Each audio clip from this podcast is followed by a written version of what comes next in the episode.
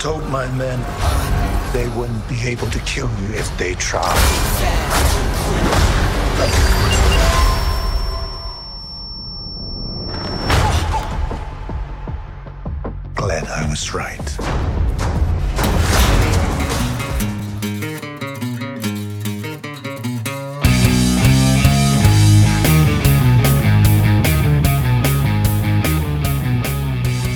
Og velkommen til Supersnak med Marvel Morten og Kim Helt, alias Morten Søndergaard. og Kim Skov. Det her er podcasten, hvor to tidligere tegneserieredaktører taler sig tosset om film, tegneserier, bøger og populærkultur, men med en helt særlig kærlighed til tegneserierne, mediet hvor alt godt opstår. Jo. Og i dag skal det handle om... Kung Fu-magasinet. Yes. Og til den lejlighed har vi været en gammel fan og specialist. Det er Henry Sørensen, kendt for Radio Rakam, og står også ekspederer og leder inde i Farve Cigar. Ja, tak skal I have. Ja, øh, Og hvad, hvis du siger Kung Fu-magasinet, hvad siger du så? ja, så siger jeg, at øh, jeg var late to the party. Øh, Late to the party, Ja, okay. altså, jeg, jeg begyndte jo... Øh, og øh, min- fascination af, af Marvel-universet, som vi jo alle tre deler her rundt om bordet, øh, startede jeg ved jo ikke, hvad du snakker om. for, for mig i, i, øh, i 1982, øh, mere specifikt med Æderkoppen nummer 37 fra Vinters, Yeah! øh, og øh, Dracula nummer 10. Øh, Ja, men det er da ikke den værste start. Øh, og så øh, e- efter det øh, begyndte jeg jo så øh, frem efter at, at opkøbe de nye øh, numre af alle Marvel-serierne, Hulk og Æderkoppen og så videre. Øh, Kung Fu-magasinet skænkte jeg sådan set ikke en tanke. Du, men, du var ikke klar over, at det var Marvel. Nej, det var jeg nemlig ikke, men, men, men det, samtidig så, så havde jeg jo øh, en, en række numre, jeg skulle opstøve, øh, som var udkommet tidligere. Og det foregik jo, jeg er vokset op i Sønderjylland, så det foregik jo øh, hos øh, Marskandiser og, og øh, øh, brugtvognsforhandlere, skulle jeg til at sige, øh, rundt omkring i, Ja. i de større byer i Uh, ja, Sønderjylland. den historie har, har vi hørt før i mange udgaver. Og, der, og der, der stod alle de her hæfter jo øh, som oftest fuldstændig usorteret i, i lange rækker, og man stod og bladrede igennem dem. og, Åh, jeg bliver nostalgisk. Ja. Og det, det, var, det var Anders And og Basserne og øh, Æderkoppen og Superman og øh, mixet fantomet ind imellem hinanden, ikke? Sågar Seriemagasinet. fantomer. Øh, og jeg var bevidst om, at der var noget, der hed Kung Fu-magasinet, men, men jeg var ikke klar over, hvad det var. Øh, de tidlige numre havde de her sådan lidt malede forsider, mm. som ofte med et, et portræt af Bruce Lee eller sådan et eller andet. Ikke? Der var ikke noget, der signalerede Marvel, indtil jeg en dag stødte på et, et, et, en forside af Kung Fu-magasinet øh, med Shang-Chi Og æderkoppen. og Æderkoppen, nummer 62. Øh, 62. Øh, og så øh, faldt tiøren. Der var et eller andet her. Jeg var jo bevidst om, at Det Marvel-figurerne... var nummer 92 af Kung Fu-magasinet, sige. Nej, det var det ikke. Så er vi i var, gang. Det var, det var genoptrykket. Åh gud, var det Altså, gæt på? Ej, hvor pinligt. Undskyld. Nej, jeg kunne ikke. Jeg synes, undskyld, jeg, jeg holder min kæft. Men, øh, men hvad hedder det... Øh, Øh, jo, jeg var, jeg var jo bevidst om det her med, at, at øh, Marvel-figurerne optræder på skift i hinandens serier. Mm. Øh, mit første nummer af Æderkoppen, det var jo øh, den historie, øh, hvor øh, Daredevil, dæmonen, hjælper øh, Æderkoppen Spider-Man, fordi oh, han er blevet blind. Det var, det var jo et godt sted at starte. Teg- Tegnet, af, tegnet af Frank Miller, Yes. skrevet af Bill Mantlo, så vidt jeg Ja, husker. simpelthen det tidlige Miller der. Så allerede der øh, opdagede jeg jo, hov, de her figurer, de opererer på kryds og tværs ah. i hinandens serie. Og da, da jeg så fandt det her nummer af Kung Fu-magasinet, hvor, hvor Spider-Man var på forsiden, så begyndte jeg så også at samle Kung Fu-magasinet. Det var din Var, var, var, var, var, det, det, var det den der Marvel Team Up historie? Ja, det var det nemlig. Ah, jeg troede, du mente det der uh, Giant Size uh, Spider-Man, som der også kom senere. Og nemlig. det, der var med øh, det nummer af Kung Fu-magasinet, hvis jeg lige skal runde det af, det var, at man havde valgt at trykke det I nummer øh, af Marvel Team op, hvor Shang-Chi var, var øh, gæstestjerne. Men det Uh. næste nummer havde man ikke valgt at trykke. Det vil sige, Kung Fu-magasinet nummer 62 slutter med en cliffhanger, hvor Spider-Man er blevet smidt ud af The Shield Helicarrier og hænger øh, 8 km over jorden. Og det var først ja. mange år senere, at vi, ud- at vi udgav de Marvel Ja, der gik nemlig adskillige år før, Før man fik Søndergaard, han, øh, han trykte Og plus de to første hæfter. Black Widow var også med, så vidt jeg husker. Ja, det var ja, ja, ja. ja. Før, før, før vi kører den helt af sporet, ikke? så vil jeg lige, så vil jeg lige øh, for de uindvidede. Kung Fu Magasinet, det er en af de der øh, blade, som, som rigtig mange af vores lyttere øh, på Facebook, alle mulige andre steder, bliver ved med at bringe frem. Lidt ligesom Dracula eller Tomb of Dracula. Så ja. Kung Fu Magasinet er noget, som bare står mange menneskers hjerte meget, meget nært. Meget, meget Er- meget hyldeblad, meget og nært. d- der er ofte blevet spurgt efter, at vi, vi tog op her i Supersnak. Øh, og det udkom på dansk fra 1975 til 86, øh, og indeholdt primært øh, ja, Det indeholdt alt det materiale, som Marvel lavede med Kung Fu-serier, plus en masse DC, plus noget spansk materiale. Ja, det- det er en sjov Fordi dansk at den, at grunden til, at bladet gik ind, det var fordi, der simpelthen ikke var mere materiale tilbage. Slap De tør for De stof. havde simpelthen, det skal også godt være, at genren havde måske kørt lidt ud, men det var primært på grund af, at der ikke var mere stof tilbage, simpelthen. Og det ved du, fordi du var med til at redigere de sidste fire Nej, jeg var ikke med efter. til at redigere. Jeg var med til at skrive brevkassen på de sidste par numre. Jeg fik en stavt brev. Kan du ikke fylde de her par sider ud? Og så skrev jeg, så svarede jeg, at nej, du kan ikke blive medlem af en ninja-kult, hvis du bor i Randers, og så videre, så videre, så videre. og jeg var indrømme, at på det sidste nummer var nummer 101, mm. og der var en konkurrence, hvor du kunne købe kung fu og ninja, hvor du kunne vinde kung fu og ninja-udstyr. Sådan, sådan øh, sukkerforstyrret 12-årig, der retter rundt med ninja-udstyr i det, i det mørke Jylland. Jeg var lige smule bekymret. Og an- anledningen til, undskyld, anledningen til, at vi, øh, vi nu endelig snakker Kung Fu-magasinet, øh, er selvfølgelig øh, at den 25. film i rækken fra MCU, Shang-Chi and the Ten Rings. Uh, ten, ring power, ten Rings of Power, ikke også? Er ikke det? Den nyeste set Marvel-film, og vi har set den, og den snakker vi om til sidst i det her afsnit. Så prøver vi at bringe en lille spoilerfri anmeldelse, så kan du udfrit os. Så kan vi se, Ja, ja. om, om, der er styr på det. Hvor, hvor meget Øhm. du vil, du vil spoilers. Og, og, øh, og, og vi, men vi skal først og fremmest snakke øh, kung fu-serier, især Master of Kung Fu, øh, Paul Gulaci, øh, nogle af de her helt store øh, tegnere og overforfattere, som, som ligesom har gjort det her til så legendarisk et serie i mange øh, danskers øh, bevidsthed. Øhm, dit, dit forhold til den serie, hvad er det, Morten? Hvis man sådan skal Ja, beskrive jeg kort? så den første gang på amerikansk, da den dukkede op der på amerikansk i 1906, 73, ikke også? Mm.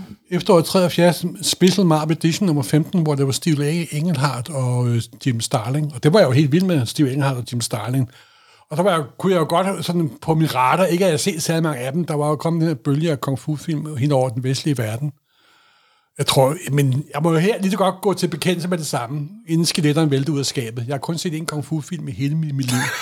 og, det, og det er Enter the Dragon med, med Bruce Lee. Okay, så du har ikke set hans andre?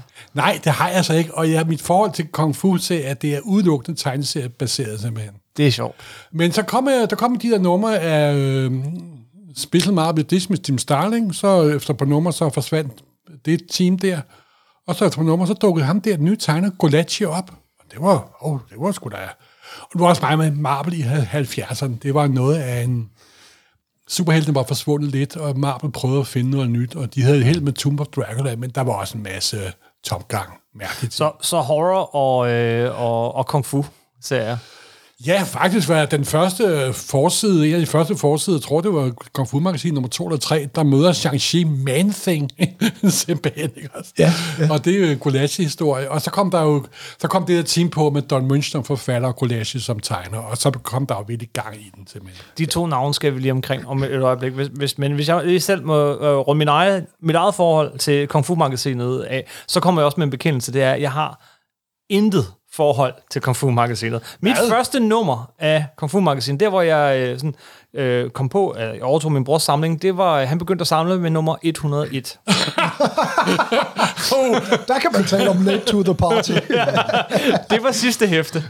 Ja. Øh, og det hæfte har jeg læst mange gange. ja. øhm, men ellers så havde jeg det jo også sådan, der var ikke superhelte nok i det. Det var først, det, det var først mange år senere, jeg opdagede, at, at, øh, at der var, øh, hvad hedder Iron Fist med i bladet. Ja. Og jeg har da også det, det hæfte med Spider-Man. øh, men, men, øh, men nej, der var simpelthen ikke nok superhelte over, øh, over det for, for den helt, helt lille Kim. Øh, og så øh, har jeg så senere prøvet at, at læse det, men det er ikke sådan en serie, vil jeg sige, nu som er sådan helt nem at komme ind på. Der er mange af de her serier fra 60'erne og 70'erne, som, som du sagtens kan begynde at læse i dag, men jeg synes faktisk, at den her er lidt svært at, at læse i dag. Øh, hvor, hvorfor det? Måske først og fremmest fordi, at der er utrolig mange ord, og meget store talebobler. Du er Claremont-fan. Der er, selv Claremont bliver overgået her. Selv Godt Claremont bliver overgået her. Og, og, og så er den også bare meget af sin tid. Ikke? Jeg, jeg kan godt lide kung fu-film. Jeg har set masser af, af, af, af Bruce Lee og alle kopierne fra 70'erne, og også actionfilm op i 90'erne øh, til i dag, øh, og, og holder stadigvæk en, en god Hongkong-film. Øh, men men i tegneserieform, nej, nej. Selvom jeg selvfølgelig godt kan se, præcis modsat, simpelthen. selvom jeg selvfølgelig ikke er blind, for jeg kan godt se, at der er især en gudsbenået tegner øh, gang i her. Jeg synes lige, hvis vi kort må, må runde tiden, som, som øh, Master of Kung Fu øh, opstår i. Ikke? Altså, Mhm. mm. det, det er rigtigt, den, den starter i Special Marvel Edition nummer 15, og det er Starlin og Engelhardt, der, der starter den. Men, men, øh, men man får også, hvis man har de øh, oprindelige amerikanske hæfter og bladrer dem igennem, man får en fornemmelse af, hvor stort det her fænomen var. Ikke? Og der var, der var selvfølgelig Bruce Lees film, der var den her tv-serie David Carradine, Yes. øh, Kung Fu, som, som var kæmpestor. Øh, det var egentlig Engelhardts øh, og Starlins øh, oprindelige idé, at de ville lave en tegneserie version af denne her tv-serie. Men så snuppede DC den, ikke? Ja, Nej. det kunne de ikke, fordi det var øh, tv-serien blev produceret af Warner Brothers, som ejede Ah. DC, ja, og det var jo Marvels konkurrenter. Og så fandt de så øh, på deres eget. Men, men, men, men det er vidderlig en, en tid, hvor, hvor det her er kæmpestort. Hvis du kigger igennem de oprindelige øh, amerikanske hæfter, ikke bare Master of Kung Fu, men også andre hæfter fra den tid, det er side op og side ned med reklamer for karatekurser og øh, kastestjerner, og jeg skal komme efter dig, ikke? yes. Der var sågar det store hit Everybody Was Kung Fu Fighting. Ikke? Øh,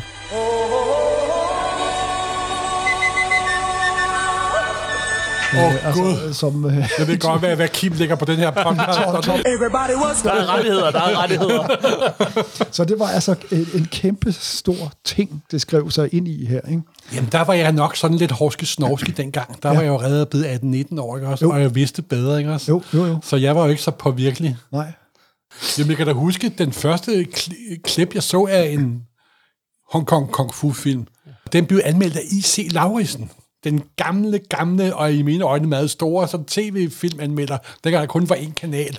Ja. Og han var jo... Han var jo meget, han var, han var jo sådan set, han sagde, at synes, den var enormt flot, men han sagde også, at det her betyder jo, at vi de næste 10 år skal se 28.000 slags den her film, ikke? Og det havde han jo fuldkommen, fuldkommen ret i.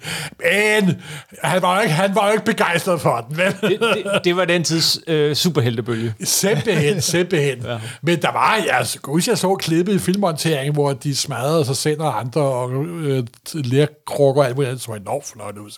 Ja. Men jeg gik sgu ikke ind og så den. Det var først, jeg så som sagt kun Into the Dragon med Bruce Lee. Vi, vi kan vende lidt tilbage til de her film og, og, og kampsportsfilm i det hele taget, når vi når til filmen til allersidst. Ja. Men, men øh, vi, har, vi har fået nogle navne af og sådan. Men Henrik, du er med, også fordi jeg er totalt spejlblank. Ja, ja. Og, og vil du ikke prøve lige at, at fortælle mig, hvad er det, hvad er det, der gør det her til så stor en klassiker øh, for en som dig? Udover det selvfølgelig er af stor betydning, at det, er- det er noget, du støder på på den her tidspunkt. Mm. Uh, men, men også når du sådan kigger på det i dag, uh, med lidt mere kritiske briller. Altså, øh, ja, som, som Morten jo har været lidt inde på, så, så var superhelte, Marvels superhelte-serie, de var jo i 70'erne nede i sådan lidt et dødvande, øh, og jeg, jeg, jeg synes jo faktisk, at at to af de øh, allerbedste med Marvel-serier fra 70'erne øh, ligger uden for superheltegenren. Jeg, jeg, jeg tænker på øh, Tomb of Dracula, og så tænker jeg på Master of Kung Fu. Og jeg tror langt hen ad vejen, øh, grunden til, at, at de er så vellykkede, øh, kan tilskrives det faktum, at begge serier stort set, med få undtagelser, fra start til slut, har den samme forfatter. Øh, de har, den, Simpelthen. Marv Wolfman øh, har Tomb of Dracula, og Doc Minch har øh, Master of Kung Fu.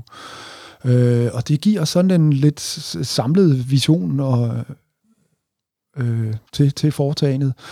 Øh, og, og man kan mærke, at det er historier, som, som ligger forfatteren på sinde. Det er andet end, end levebrøds øh, litteratur. Ikke? Øh, ja.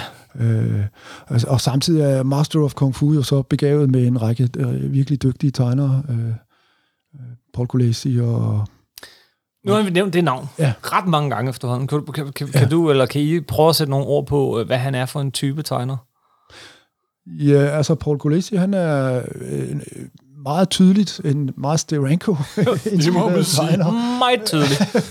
øh, øh, han, han inkorporerer mange af de her øh, sådan tek- teknikfetisisme, som, som Steranko også har, delvist hentet øh, fra Kirby selvfølgelig. Øh, og så har han den her sådan lidt øh, skævvridende anatomi, øh, mm. en meget kraftig brug, Det er en pæn måde at sige det på. ja, meget kraftig brug af lys og skygge og så videre. Og så er han enormt dygtig Store sorte flader, ja. ja. store sorte flader, så er han enormt dygtig til, til at formidle øh, sindstemninger via ansigtsudtryk, synes jeg. Mm. Øh, øh, han er også en lidt sjov øh, filur, fordi han så tydeligt, øh, han, han skulle være en, en kæmpestor filmbuff, og, og det, det kan man simpelthen direkte aflæse i hans øh, øh, tegninger, fordi Malene Dietrich er Ja, ja, dukker op. mange af- Gud, det, Det er rigtigt. Dietrich. Marlon Brando og, og... Kat og alt muligt Ja, andet. det er rigtigt. Han, han efter- tegner simpelthen nogle af figurerne, som... efter som kendte skuespillere. Ja, ja. Men han gør det på sin egen måde. Det er ikke ligesom det nye Greg Lang, der bare kopierer. nej, nej. Han gør det faktisk, så man kan se, at han er inspireret, men ikke en ko- kopi, han, han får det faktisk til at fungere. Ja, det, det gør han faktisk, og det er faktisk ret imponerende. Det er selvfølgelig oplagt at sige uh, Hongkong-film, øh, hvad hedder det, øh, hvad hedder, hvad hedder det, kung fu-film og sådan noget, som, som selvfølgelig er den store inspirationskilde, og, og uh, Bruce Lee den helt store inspirationskilde her. Ikke? Jeg ser også en masse spaghetti westerns i det, i den måde, de bliver klippet. Ja. Altså det der, netop det der med ansigterne, det du fremhæver med, at han kan lægge så meget følelse, så at han kan få sådan hele sekvenser til at bare gå med folk, der, sådan, der bliver klippet frem og tilbage. Det er faktisk mellem rigtigt. figurerne. Jeg vil jo det- sige, at den største filminspiration for mig, det er jo agentgenren, synes jeg. Ja, i yes, den yes. serie. Nu tænker tænker jeg mere på hans monta- Ah, på den montage, måde, ja. på den Check, måde, han, check. han, han formidler ved at og simpelthen bare klippe mellem ting. Øh, det, det, det er meget imponerende, når man sidder og kigger på det. Men igen, jeg vil hellere kigge på det, end jeg vil læse det. Jeg synes nu ellers, du øh, med sindsro kan, kan læse i hvert fald øh, oprindelseshistorien, hvis jeg kort må skitsere den. Ja, det er et godt sted at starte. Ja, Lad os få, øh, øhm. få den med. Men det er jo heller ikke... Det er jo, det er jo, øh, Det er jo Jim Starling. det er jo Jim Starlin. Det er jo Det er, Jim ikke ham, der ligesom er... er hvad hedder det? Special Marvel Overtog. Edition nummer 15. Det var Steve Engelhardt og Jim Starling, der lavede de første tre, tre numre der. Yes. Ja, lige præcis. Og, og, Hvordan starter det hele så? jamen, det hele øh, starter jo simpelthen med, at øh, vi, vi møder øh, Shang-Chi her, som, øh, som vi får at vide er, er søn af den berygtede Fu Manchu, som jo Manchu. oprindeligt er en, øh, en, en pulpfigur fra, fra 10'erne, 1910'erne, skabt Øh, den første udfang Fu Manchu var i 1919. 1919, Af, af Sax Romer der. Ja. Og han er jo en klassisk eksempel på den gule far. Ja, ja, han er... Den geniale, sindssyge kinesiske superskurk, der var ude på at underlægge sig Vesten og gøre grimme ting med alle dem, der boede i Vesten simpelthen. Ja, Og de er jo, læs i dag, så er de jo dybt racistiske. simpelthen. Pænt racistiske. Altså, øh, jeg ser for mig, øh, når man siger Fu Manchu, jeg ved godt, der, der er lavet tusind film og bøger og, og tegneserier om Fu Manchu, den her. Den her onde, dybt racistiske ting. Jeg ser for mig øh, Boris Karloff, som Nå. jo også har spillet Jeg Fu ser, Manchu. ja, ja, ja, jeg ser Peter Sellers. Peter Sellers, eller Christopher Lee. Ja. Jo, men han er jo, han er jo en figur, som... Øh, altså, det er jo ideen om det her forbryders-geni, øh, som, som jo typisk kan matche sig med, med helten, øh, hvis ikke ligefrem overgå ham. Ikke? Altså, mm. det klassiske, eller øh, måske et af de første eksempler, er, er Conan Doyle's Moriarty. Ikke? Simpelthen. Øh, Superskurken over alle su- superskurke. så har du Guy Boothbys Dr. Nicola, som øh, også kommer samtidig med, med Fu Manchu. Ikke? Det, Men han er, han er simpelthen en, en, han er, han er en rigtig pulp superskurk. Ja, og, og Fritz Langs øh, Dr. Mabuse, og hele vejen op til Dr. Doom og kontra Reed Richards. Ikke? Altså, det, det, er, det er ideen om, om, om, om et geni, som øh, vælger at forvalte sine talenter i, i, i, i det gode, eller i, slutter, i det ondes tjeneste, eller i hvert fald i et, et selvisk ærne. Det er tit sådan noget med, med verdensherredømmet og magt og, og, og evigt liv og så videre. Ikke? Ja. Og Fu Manchu, han øh, har noget, der nærmer sig evigt liv, fordi han har opfundet en, øh, en, en livseleksir, eller opdaget, eller hvad han nu har. Ikke? Altså, han er sådan en... Øh, Men han er ikke en Marvel-figur. Det er så slået fast her, i hvert fald. Ikke? Nej, det- Fu Manchu er ikke en Marvel-figur. Jo, men Marvel har jo altid haft den der underlige egenskab, at de inkorporerer, de har lige in- inkorporeret hele Bram Stoker, Dracula og det hele. Ja, men men det, der havde jo også den fordel, at der, der, der ikke var nogen copyright. Ja, fordi det var der på Fu Manchu. Men de har også haft succes med Conan, ikke også? En anden ja. påpæld fra, fra, fra, fra 30'erne, omkring 20'erne og den her 30'erne, tid. ikke? Men Så de- derfor, hvor, hvorfor ikke tage Fu Manchu, I simpelthen? de tidlige numre af, af de allerførste fortællinger, der står der faktisk også, at øh, historierne øh, ind, ind, ind, indeholder karakterer skabt af Sax Romer. Okay. øh, Arthur Sarsfield Ward, som han hed rigtigt. Øh, men The Devil Doctor her, Fu Manchu, som han også øh, øh, bliver kaldt, han, øh, han har jo så opdraget sin søn, Shang-Chi, øh, i et øh, isoleret kloster i Kina. Mm. Hvor i gennem 19 år er blevet trænet til at blive en, den ultimative kampmaskine, og, men også øh, har lært sig filosofi og så videre, ikke? Ja. Og så hans første opgave uden for, uden for det kinesiske kloster, det bliver, at han skal opsøge en, øh, en engelsk agent, som han er sin far, øh, som Shang-Chi er Fu Manchu for at vide, er ondskaben selv, som vil styre det, kinesiske imperium i grus og så videre. Og så opsøger Det er Dennis Schmidt, Dennis Nyland Schmidt der. Ja, det er Dr. Petrie, han skal slå ihjel. Øh, Ah, gud, det er det også, ja. ja det var, øh, og, og i øvrigt, både Dr. Petrie og så Dennis Nayland Smith er jo figurer fra Sax Romers øh, Fu Manchu-romaner. Øh, så Shang-Chi tager til England og opsøger Dr. Petrie, en, en gammel mand, som ligger i sin seng og sover, og så slår han ham faktisk ihjel. Det gør han, vores helt. Ja. det har sgu da ret i, det her, det er helt glemt. Og så bliver han konfronteret af Sir Dennis Nayland Smith, øh, som, som jo så fortæller ham sin version af, hvem Shang-Chis far er, Fu Manchu, og han viser Og det er det der ben. fysisk evidens for, Ej, øh, hvilken de, ondskab de, de der er rotter, der havde gravet ja. knævet ben ja. af og alt muligt. Og, og, og, og, og så har du jo selvfølgelig, der når vi ind til det helt øh, centrale her i Shang-Chi-figuren, du har en, en figur i splid med sig selv. Det er hele hans øh, fundament, der smuldrer under ham. Det er hele hans øh, verdensbillede, der krakelerer. Øh, han er blevet opdraget til at, at, at tro på det gode, men han er også blevet opdraget til at, at ære sine øh, forældre, men han kan ikke gøre begge dele på samme tid. Øh, og så kan man sige, hvorfor skriver Engelhardt og Stalin denne her historie på det her tidspunkt? Hvad er det for en tid, vi er i, udover at, at folk vil have kung fu og kaste stjerner? Vi er i 1973. Øh, vi er midt i en Vietnamkrig, som øh, kun går ned ad bakke. Mm. Vi har et ungdomsoprør øh, og nogle unge mennesker, som er begyndt at stille spørgsmålstegn ved den foregående øh, generations øh, engagement i, det ikke så meget i 2. verdenskrig, men måske Koreakrigen og især i Vietnamkrigen. Ikke? Det er den unge hippie-generation, der stiller spørgsmålstegn ved den foregående generations militarisme, simpelthen.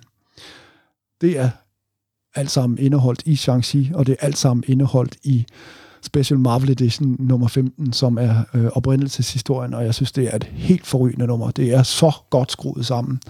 En fuldstændig perfekt måde at søsætte en øh, ny serie med en, en, en figur med en, en, en tragisk øh, klangbund.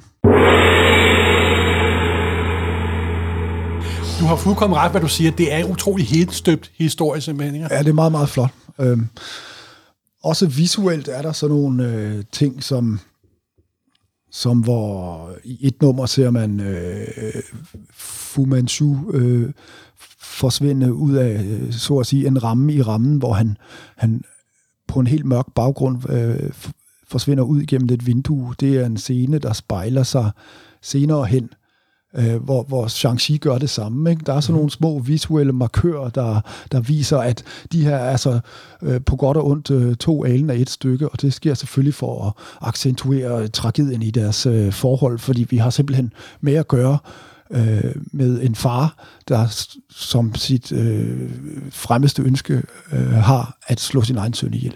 Der er også masser af, der er også masser af så yin og yang symboler i historien. Ja, lige præcis. Men desværre så kan man redde se nummer 16 og 17, at Stalin han kun har lavet layout på de numre der. Man kan godt se, at han sådan, han er jo ret hurtigt ude af den. Og der har han Ja, ja, det jo må man senere sige. sagt, at det gik op for ham, hvor racistisk øh, de der Fu Manchu-historier var. Ja. Om det så er en efterrationalisering af noget, han var klar over dengang, det er jeg ikke helt klar over, men det... Men, men, men det har han brugt senere som argument for ja, at, at hoppe ja. ja. fra serien. Hvem er det så, der kommer på, og hvad sker der med serien? Jamen, øh, så kommer der jo en, øh, en forfatter på, der hedder Doc Mensch, øh, som jo så, som sagt, bliver på serien næsten helt ind til slutningen, det kan vi vende tilbage til. Han kommer op og skændes med shooter, som, som så mange andre. Nu foregriber du ting. Ja, undskyld, undskyld, undskyld. Det var en lille teaser. men øh, hvad hedder det? Ja, men det, men det er rigtigt, så kommer Doc Vance på, og, og øh, han, han, altså, han bibeholder sådan set også det her filosofiske aspekt, øh, som Engelhardt øh, har, har søsat, men, men han, han gør også noget andet i erkendelse af, at nu er vi nået nogle numre ind i serien, og der har været nogle Giles Ties numre og så videre og så videre. Øh, og plotstrukturen har hele vejen igennem været Fu Manchu, sætter et dødsfælde for Shang-Chi. Eller sender... Øh, ak- ja, sender er en mystisk udstyret øh, kung fu fighting maskine imod ja. ham, der hun bare har armene erstattet med knive, eller hvad de nu har fundet på i det måde. Ja, der er sågar en, han har en, øh, han har, han har en øh, nunchaku fastmonteret i, i sin flætning ja. med morgenstjerner hængende ned er det rigtigt? på hver side. Det er rigtigt. Ja. Ej, ja. Ej, ja, det kan jeg da godt huske. Altså, uh, Razorblade er jo min favorit, ikke Razorblade, ja. Det evige spørgsmål er, hvordan gør han morgentøj lidt, ikke også simpelthen? Ja, lige præcis. Ja, det, det må det, gøre ondt. Han, han kan ikke, han kan ikke øh, selv, selv gå på toilettet. Det er ham, der har kantanaer som, som arme. Ja, i begge arme. Ja. ja. Marvel har MCU klogt I, i filmen er det kun en hånd, så man ikke stiller for mange spørgsmål. ja, det er rigtigt. Ja. Nej, og, men øh, Møns gør det så med tiden i erkendelse af, at du kan ikke blive ved med at, at, at malke denne her historie med far og søn og øh, dødsfælder og øh, snigemorder og, og så videre. Øh, så begynder han at, at køre øh, serien over i en mere... En, en agentgenre simpelthen. Agentgenre, ja. Og du bruger jo nogle af de der figurer fra øh, Zach Romers. Ham der, Dennis Nyland Schmidt, der jo ja. åbenbart er chef for... Kan jeg huske, er det MI5 eller MI6? Det er MI6, tror jeg. Det er MI6, ja. godt. Og så kommer dukker der også uh, Blackjack op. Ja. Der sådan bliver nærmest en faderfigur for Shang-Chi, ikke? Ja, på, det, på, på lidt det, længere sigt, kan ja, man er sige. Det, er det ikke mere Nayland Smith, der bliver hans faderfigur? Ja, nej, vi har altid, altid opfattet Blackjack som faderfigur, ja. men det er godt, men han... Men der kommer en... Og så bliver det jo det der Game of Deceit and Death, ja. som man de hele tiden kalder det, ikke? Jo. Og der går det hen og bliver en rigtig, rigtig, rigtig god agentserie. Ja. Og så kommer der også masser af pistoler, smarte damer og drugs ind, ikke? Jo, jo. Og det, der altid undrede mig, dengang jeg læste den, ikke også? Jeg vendte bladet, der stod Comics Code på. Ja. ja. Men øh, det, det var også den periode, hvor Comics Code blev totalt udvisket som betydning, simpelthen, ikke? Jo, jo, det var Og det var vigtigt. Nogle af bladene var jo sådan rimeligt øh, voldelige og sexede og så videre, så videre. Ja. Der så jeg har simpelthen gået glip af noget i min barndom. jeg har bare kigget på mig og tænkt, jo, hvor er masken? Lige, der er ikke nogen maske. Jeg, jeg, jeg tror også, det var lidt det, der måske gjorde, at den havde så stor succes blandt, blandt unge drenge. Ja, ja, bestemt. ja, bestemt. og så var der også Don Munch. Han var jo det, jeg kalder en rigtig skrivekugle, simpelthen. Ikke? Jo. Og han havde jo også skrevet utallige, fordi det tidspunkt udgav Marvel jo også med sort hæfter, der ikke var under Comics Code. De der såkaldte Curtis Magazine en lang række af sort magasiner, blandt andet også et uh, Deadly Hands of Kung Fu, mm. men også uh, dragende sort hæfter og skrækhæfter osv., og dem skrev han utrolig mængder af. Ja, dem, uh, Deadly Hands of Kung Fu ja. uh, har jeg faktisk aldrig læst. Nå, men han var jo, altså Don Munch, han kunne sprøjte ting ud. Ja. Ikke? Han skrev jo også Moon Knight. Han, han skrev det hele. Han opdagede også, han fandt også på, på Moon Knight. Ja. Men man havde lidt fornemmelsen af, som du også var, var inde på, at han gjorde sig lidt mere umage med Shang-Chi. Ja. Så om, at han fik, han fik interesse for de der figurer, hele det persongalleri og den type historie, blandet af agent, super agent-action og samtidig også øh, filosofiske betragtninger ja. og så videre, så videre. Sådan, øh, det var jo sådan en slags yin og yang mellem østens mystik og vestlig action, simpelthen, ikke? Nu ja. for at kode meget ja. kort, kort bestemt, med, simpelthen. Bestemt, det tror jeg faktisk måske også var noget, Steve Engelhardt øh, han sagde på et tidspunkt, kan det ikke passe, Steve Engelhardt, han skrev Doctor Strange i en periode, hvor han, jo, jo, hvor han, jo. Øh, hvor han siger, at i Doctor Strange, der fik han afløb for øh, sin øh, besættelse af, af vestens mystik, og, og i Master of Kung Fu øh, fik han afløb for for den orientalske mystik. Ikke? ja, ja. Øh, jeg kan jo anbefale, jeg tror, I har sikkert nævnt den ved en tidligere lejlighed, men hvis man interesserer sig for Marvel i det hele taget, og, og den her tid, hvor de her ting opstår, så findes der altså en fantastisk øh, bog. Det, det har vi nævnt mere og mere end Ja, Sean, Sean House, uh, Marvel, The Untold Story. Som, som nærmest især beskæftiger sig med 70'erne. Ja, lige præcis. Ja, og, og, og, det, og, og, helt og, fantastisk og, og, Master Kung Fu er også et typisk 70'er Marvel-blad, ikke også? Fordi jo. man har nogle gange fornemmelsen af, at der ikke var den store redaktionelle styring på, ikke? Jo. Og så, og så gjorde de bare, hvad de havde lyst til. Et blad, der lader sig gøre, ja, fordi at der var meget friere tøjler dengang. Øh, ja. det, det, det, kunne, det, det kunne være sit eget. Det var, det var før shooter. Det var før, det var før Team Shooter, ja. Redaktøren, ja. Og nu er jeg ikke, sådan, nu er jeg ikke så negativ over for Shooter, som så mange andre, må jeg indrømme. Nå, men det er en helt anden his- historie. Hvad, hvad er næste del af historien? Jeg vil sige... Øh, Ja, Gulashi bliver bedre og bedre. Gør han det? Han Ja, bliver det bare gør bedre og bedre. Ja, han, han bliver faktisk... Men det er jo det fede nogle gange, at man kan se en tegner ud, udvikle sig ja. næsten, Og- og- næsten fra hæfte til hæfte. Og hvor en stor en del af historien tegner han egentlig? Altså, øh, er han... Han tegner, altså der, der er faktisk, nu, nu bliver serien ofte rost for sine gode tegnere, men der er altså også nogle ret forfærdelige Ja, fæl, ja, fælde Der Ja, er fordi- mange dårlige følelser. Jeg stod nemlig og bladrede, jamen det er godt, fordi jeg stod og bladrede i, i inden de her, øh, hvad hedder det, de her omnibus editions, og jeg sådan, det er i hvert fald ikke Gulasch. Det er i hvert fald ikke Gulasch. det, Ret meget af det var ret rådent at se på. Der- sige der- ærligt. Kis, er det Kis på land, du tænker på? Ja, nej, der, er- der er faktisk et nummer, som jeg, jeg tænkte, det, det skal jeg skulle huske at nævne, øh, som er tegnet af, hold nu fast, Jim Starlin, Al Milgrom, Alan Weiss og Walter Simonson. Ja, på en weekend. På ja.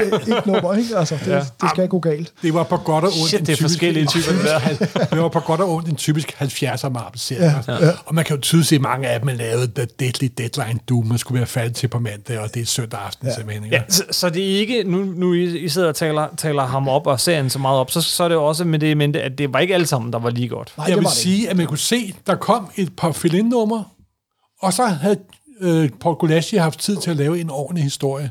Okay. Og det var altså bare en 3-4 numre. Mm-hmm. Der, hvor det virkelig gik op for mig, hvor fantastisk Gulashi var, det var The Cat. Ja, Og Det var der, hvor The Cat dukkede op første ja. gang. Sådan en skurk, der bare hed The Cat.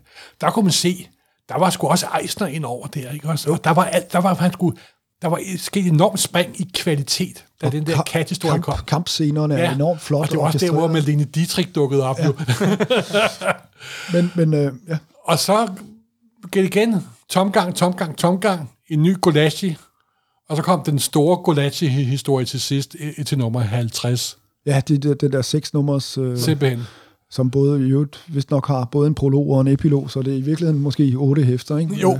Og, øh, men det der med Gulesi, han, han, det er rigtigt, han udvikler sig som tegner, han laver også nogle sjove øh, øh, kompositoriske øh, s- ting øh, mm. med tegneseriesiden. Der er sådan en, en historie i en, jeg tror det er øh, nummer af de der Giant Size øh, Master of Kung Fu, hvor Fu Manchu for 117. gang har taget Shang-Chi til fange og spærret ham ind i sådan en, et, et, time, et stort timeglas, hvor Ja. ja. sandet løber væk, og så snart det er faldet til jorden, så falder han ned i noget syre. Det lyder, det lyder som en oplagt nem lille fælde at det, sammen. det, er uns, det, er uns, Det er et bedste pulp. det, det lyder som Batman-historie, men ja, ja. øh, det, den, den fælde øh, undslipper Shang-Chi så, men så I sidste øjeblik. i sidste øjeblik, og så, øh, men Så, så, så, så, så. næste, næste forhindring er selvfølgelig en, øh, en kæmpe stor labyrint. Og samtidig har Fu Manchu Ah, så sendt en nerve, Ah. eller sådan en, en, en, en hallucinatorisk øh, gas ud, så, så Shang-Chi, han er simpelthen vind og skæv, og begynder at se syner og sådan noget. Ikke? Og så skal han finde vej igennem den her labyrint, og den øh, sidste side, før Shang-Chi finder ud af labyrinten, det er en hel side, som er lavet som en labyrint, som vi kender det fra sådan en krydsordshæfte, hvor Shang-Chi bevæger sig ned igennem. Ah, det er du og du sådan, får- nogle, sådan nogle ting ja, begynder Du han får, at lave, du får lektier med nu, for nu og her. Det- Den side må du lige finde til os bagefter, og Ja, så det- lægger vi det- den ud øh, på, på, på øh, nummer9.dk og øh, Instagram. Og Det er jo vi også en historie, som er kendetegnet ved, at det er øh, øh, første gang Shang-Chi har en øh, romantic interest øh, i en øh, smuk mm. og handlekraftig øh, kvinde, som... Ja, er det Lu, Lu Su? Ikke det, hun hedder? jeg, kan faktisk, jeg kan faktisk ikke huske, hvad Nej, hun hedder... øh, Hun har, hun har et vesterlandsk navn. Hun hedder Sa- Sandy, tror jeg. Nå, Lee Ki-Woo. Det var, Og- det, var, hende, det var hans faste girl- girlfriend senere. Ja, og, og, og, og Sandy der, hun viser sig jo så at være øh, en af Nayland Smiths agenter, tror jeg, men, og, og hun er så til stede der også, men fordi Shang-Chi er påvirket af, af det her hallucinogen, så fremstår hun som et, et monster, og så slår han hende faktisk ihjel. Ej, igen nu. Han, han har det ikke nemt, øh, den unge mand. Slår han nu ihjel igen? ja, Hans første kærlighed, ja. Okay. Det er alligevel vildt nok, at helten slår, slår skurken ihjel i et Marvel-hæfte. Ja. Øh, slår, slår, øh, slår kæresten ihjel i et Marvel-hæfte. Så direkte jo, men, jo, men ikke... det er så ikke rigtig kyniske agenthistorier Ja, ja, simpelthen. Ja. Det er det faktisk. det gør ham alligevel lidt speciel. I, i det jeg lille tror, Marvel. ja, jeg tror ikke, det var, jeg tror ikke, det var, var gået i dag. Nej, Jeg tror altså, faktisk, det er en, en, tror ikke, det er en funktion af, at, at den rationelle styring var sådan set næsten ikke eksisterende. Ej, det ved jeg nu ikke. Wolverine har da også slået sine Jo, men det var senere. Det var senere. Ja. Og det var ikke sådan, med sådan noget, der var følelsesmæssig tilknytning til, og så videre, synes jeg. Men det kan godt være, at jeg Det bare... Men det er sjovt, og, og, og, og det er sjovt at tænke på, øh, apropos frie tøjler, så de her kunstnere, de har jo, altså, øh, Engelhardt øh, og, og Starlin, de har jo igen i denne her fantastiske bog, Marvel The Untold Story, der er der jo den her historie om, hvordan de finder på Fu Manchus øh, hovedkvarter, som er den her tårnhøje bygning øh, øh, i New York. Og det er, de har, de har været på LSD øh, og været i biografen og har sovet hele dagen, og, og så har de lige set en film, og så går de en, en tur, flere kilometer lang tur, og ender nede i havnekvarteret i, i New York, og så midt i, mellem alle de her øh, små parkhuse, så tårner der sig en, øh, en høj bygning uden vinduer op. Øh, og nedenfor bygningen står der nogle øh, arbejder og svejser et eller andet, og, og, og lyset fra de her gnister kaster deres skygger tårnhøjt op på den her bygning, ikke? og de to forfattere, de står der wow. fuldstændig skæve, vinter skæve, ja. og tænker, der bor Fu Manchu. Nå, men det er jo også mærkeligt med Fu Manchu, fordi jeg ved, at Jim, øh, Steve Engelhardt skrev jo også, der ved en tidspunkt, Captain America nemlig. Ja, Og der havde han et par måneder i forvejen lavet en historie, hvor øh, Yellow Claw, der jo var Marvels universets udgave af Fu Manchu, der første gang dukkede op i nogle... I, den fik faktisk en egen serie tilbage i 55. Der kom fire numre, hvor det første ord var skrevet ikke mindre end, ikke mindre end ham med Al Filstein, der var lige var, Easy, var, øh, øh, selve Easy-manden. Ja, ja. Og det var i 65, der var Easy jo på vej ud, så han havde sådan en lille genebengeschæft. Og så var det den tegner, der jo senere døde ved en trafikulykke, Melanie, der lavede nummer et. Ja. Og nummer to, tre og fire lavede af Jack Kirby. Nå, Men, ja. men det der med, at de havde en dedikeret serie til en skurk, Yellow Claw, der jo var deres udgave af Fu Manchu, så dukker han jo op igen i en robotudgave i de der Steranko Steranko, øh, historier, Shield, øh, hvor også Jimmy Woo, der er jo den der agent, der dukker op i den oprindelige Yellow Claw-historie, der er også dukket op i Steranko, og nu er dukket op i The Wonder Vision. Ja. Det hele hænger sammen. Men det var en robot, der var i den der Steranko-historie. Jeg er meget spændt på, hvor det her sidespor ender. Men jo, det ender, fordi så den der Steve Engelhardt-historie, som med Captain America, der dukkede den rigtige Yellow Claw op. Den rigtige Yellow Claw. Øh, Ja, den rigtige Yellow Claw, Yellow Claw der var Marvel-universets udgave af Fu Manchu. Ja. Og så er mit store spørgsmål, da jeg sad og fandt ud af det. Hvorfor brugte Marvel ikke Yellow Claw i stedet for Fu Manchu? Ja, for det kom jo virkelig til at bide dem røven, at de Ja, brugte Fu Manchu. Fordi, de, fordi at, øh, de havde ikke copyright over øh, Fu Manchu-figuren. Her havde de en næsten kopi, som de kunne bruge i samme type historie. Mm-hmm. Så jeg ved ikke, om de har... Fordi også det er sjovt, at han laver en historie med Yellow Claw 3-4 måneder før han laver fu, øh, Master of Kung Fu-historien. Jeg synes, jeg læste et eller andet Ja. ja. sted, at Stan Lee øh, og muligvis Roy Thomas havde sikret sig rettighederne til, øh, Ah. til øh, Fu Manchu øh, nogle år øh, før. Øh, Ah, på den måde. Og gerne vil bruge den. og, og så, når du har det, så... så, så Ja, men så er det fuldstændig naturligt fedt. ham, ikke? Storartet. Jamen, det undrer Nej, mig og så har, man, har de jo også haft, øh, har de jo også den her store succes med Conan, som ja. Udefra har haft Ja. en eller anden indflydelse på det. Okay, hvis det virker her, så virker det måske Og på også den der. gang var de jo ikke klar over, hvordan tiden nede Beach senere med folk var lidt mere følsomme over for øh, den ku- kulturelle fremstilling af øh, etniske grupper, simpelthen. Ikke? Og, og Øhm. ligesom en lille krølle, nu hvor vi har øh, Yellow Claw fremme, så øh, de her Kirby-historier, øh, Kødte seriemagasinet. de har faktisk været i seriemagasinet Ja. på dansk, ja. Og, men der var også to af dem, var også optrykt i Kung Fu-magasinet. Okay, det, det kan jeg ikke. Jo, men det er jo fordi, at det fandt jeg ud af, at de har kørt som optryk bag i den sideserie, der dukker op, der hed Giant Size Master of Kung Fu. Ja, det er rigtigt. Og der puttede de den pl- pludselig ind, fordi de kunne godt se, at det havde noget at gøre med samme stil og så videre, og så videre. Ja. Og de er så blevet puttet ind i Kung Fu-magasinet. Og jeg tror, at den person, der gjorde det, ikke rigtig var klar over, at de var blevet trykt i seriemagasinet. Men således kom vi tilbage til Kung Fu-magasinet. Sorry, undskyld, undskyld. Full circle. Jamen, det er bare så sjovt. Det er så sjovt, når man kigger ned i denne her øh, popkulturelle øh, studing, den her grød, ja. der koger hele tiden, ja. ikke også? Hvor man putter alle mulige mærkelige kødstykker og grøntsager ned, og så det er jo så fascinerende at finde ud af, hvem der putter noget ned først, og hvordan det hele hænger sammen, og hvem der påvirker hvad, og så videre, så videre. Men så kom den her store Gulashi-historie til sidst, Ja. der sluttede med nummer 50, og det var også også Gulashis næsten Og sidste. det, det, er, det er vel, vel sagtens noget af det, det allerbedste materiale, simpelthen. Jeg tror faktisk også, de sidste numre af Kung Fu-magasinet var jo genoptryk af tidligere numre af Kung Fu-magasinet. Ja, fordi de slap Ja. tør for materiale. Og Ja. de så afsluttede med at samle hele den serie i sådan et stort sort Ja, lige hæfte, præcis. Det simpelthen. var noget af det sidste, de Ja. ja. udgav. Ikke? Øh, og så efter Gulaisi forsvandt der øh, omkring nummer 50. Øh, han, tre, han, jo, men jeg kunne have se, fordi jeg, jeg, kunne høre sådan, jeg kunne høre på vandrøren dengang, at han var jo problemer med så deadline nemlig. Ja, Og man kunne se, at nummer 50 er meget hurtigt tegnet nemlig.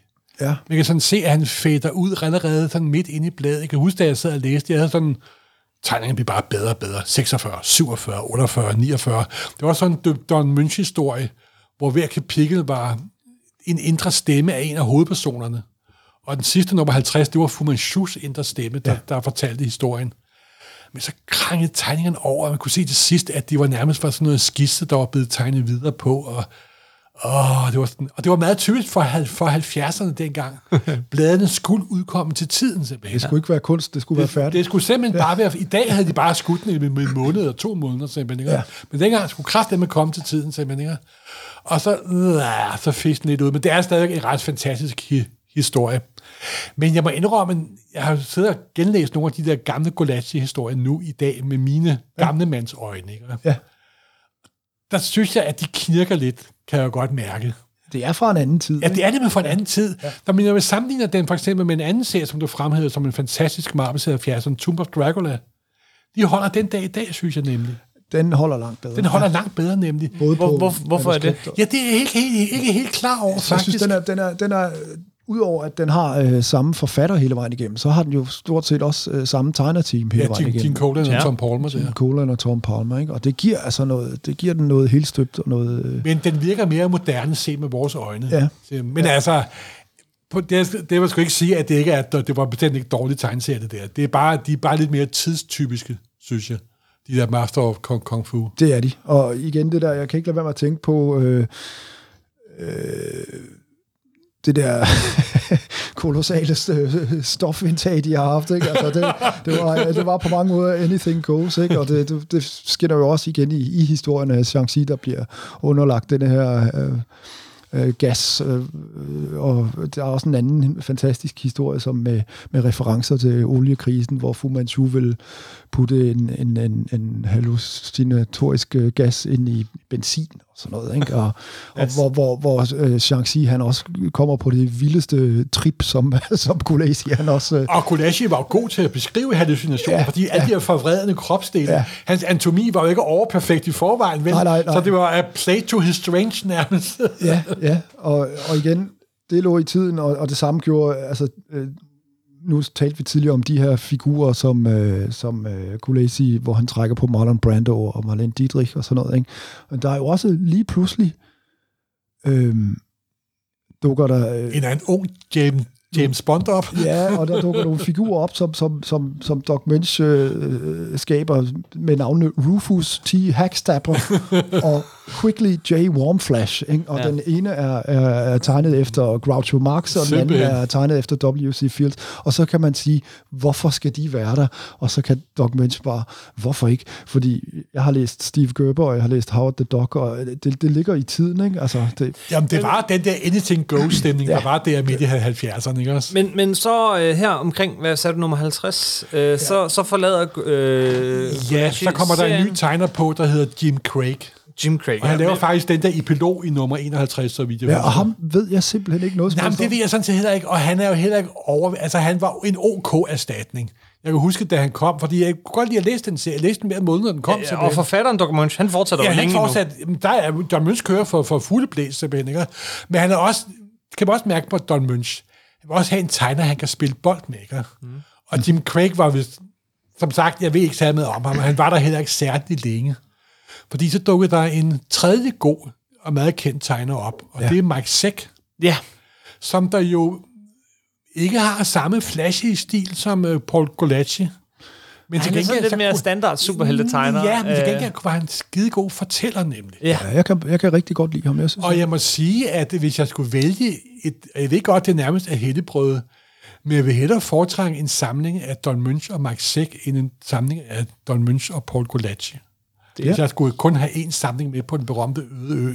Okay. Også og, fordi, Og, og, og hvorfor? Også, også fordi, at de var sammen så længe på serien. Mm. Det er nok det hold, der var længst på serien. De er sådan blevet nogenlunde fast time omkring nummer 60, og de sluttede først omkring nummer 100. De lavede, altså der var selvfølgelig et filet ind imellem. De lavede næsten 40 numre i træk med samme team. Og hvad er det så, de kunne, de to? Ja, der blev det jo meget mere filosofisk og mystisk, og Fumanchubi, Illuminati og så videre, og der var, og Dr. Doom dukkede også op, og det bliver også lidt mere superhelteagtigt, faktisk. ja, der dukker nogle skurker op, ikke? Ja, Altså, og agenttemaet bliver endnu mere hårdt, men det er den periode, som jeg husker som der, hvor jeg læste den med størst fornøjelse. Okay. Derfor omkring nummer 60 til omkring nummer 100. Fordi det var virkelig the game of deceit and death, simpelthen. og samtidig med sådan pseudofilosofiske ting indover. Også, det var også sådan en typisk scene, hvor Shang-Chi sad, og han drak jo kun te. og, og han sad og, og sådan gik i, øh, i trance og mediterede, og så videre, så videre. Så det var jo en fantastisk ting, det må jeg sige, og det var et virkelig godt team. Og jeg havde også der i Kung Fu Magasinet havde jo så en meget sjov periode, da i starten, der kørte de uh, Iron Fist og Paul Gulacsi. Ja. Og så havde de en længere periode, hvor de kørte sådan nogle uh, DC's Kung Fu-serier og en masse spanske ting. Og så havde de igen en periode, hvor de kørte meget re- regelret Don Münch og Mike Zeck i lange tider. Ja. Og det var jo virkelig en god, en god periode, simpelthen. Også, også, også på dansk. Jeg tror også, at danske læsere nød det med, med stor fornøjelse, simpelthen. ja, altså, Så det er for mig noget af det bedste, faktisk. Ja øh, jeg er ikke øh, nødvendigvis helt øh, uenig. Øh, jeg synes, der er, der er de tre Ikke store... nødvendigvis. Nej.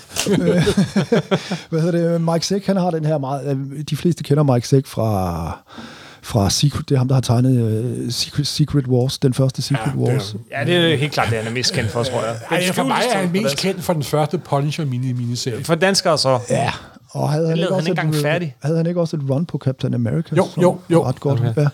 Den kom efter Secret Wars, by Ja, det ved jeg godt. Er fordi, den første Civil War er ikke særlig godt Nej, tegnet. den er ej. Nej, nej, det er den ikke, og det er også en fuldstændig, øh, nu må, må du ikke blive sur, men jeg synes, det er en fuldstændig ligegyldig historie også. Øh. Ja, det er nok ikke ligegyldigt, fordi det er den første begivenhed sidst. Undskyld, det var min skyld. Kan vi gå videre? Det var min skyld. Vi skal, vi, det, det var et Og tidspunkt. for øvrigt bliver den, jo, bliver den jo snart udgivet på dansk, ved du jo. Er det rigtigt? Ja. Hvor de bruger en gammel oversættelse. Det synes jeg ikke, jeg, der er nogen, der har sagt noget om.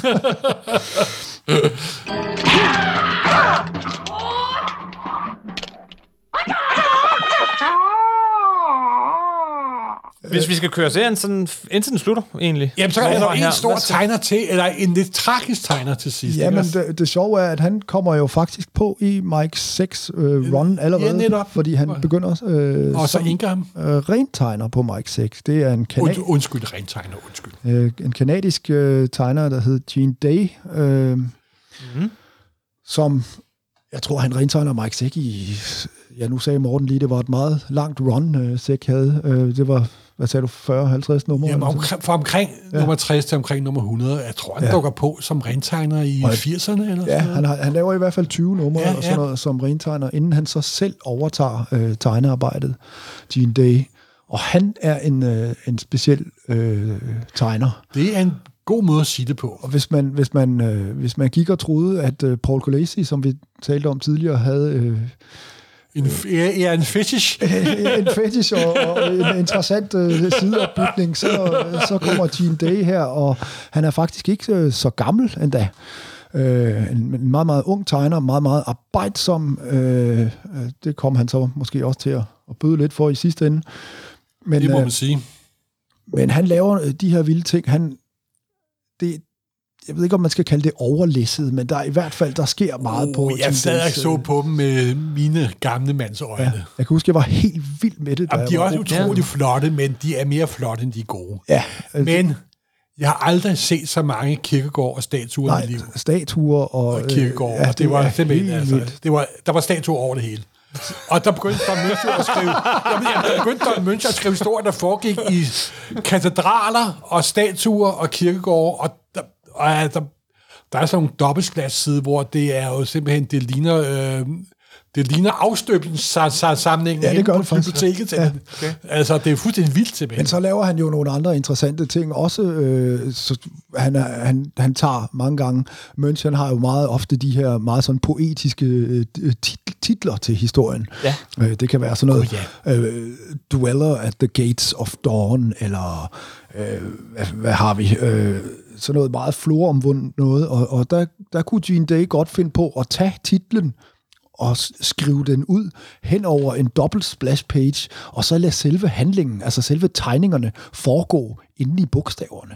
Og sådan nogle øh, vilde ting. det er jo som i sådan- gamle Starango-tricks. Ja. det, ja, ja, det er det, og det, øh, som, som, som, som I ved, så hidrører det jo alt sammen fra Eisner i virkeligheden, ikke? Men, Simpelthen. Men, men øh, Og han tager jo også vand på samme måde som Eisner. ja, Simpelthen, det er typisk Eisner-vand. Men det- Og der var der regnvejr hele tiden. Eisner Spritz. Ja, simpelthen.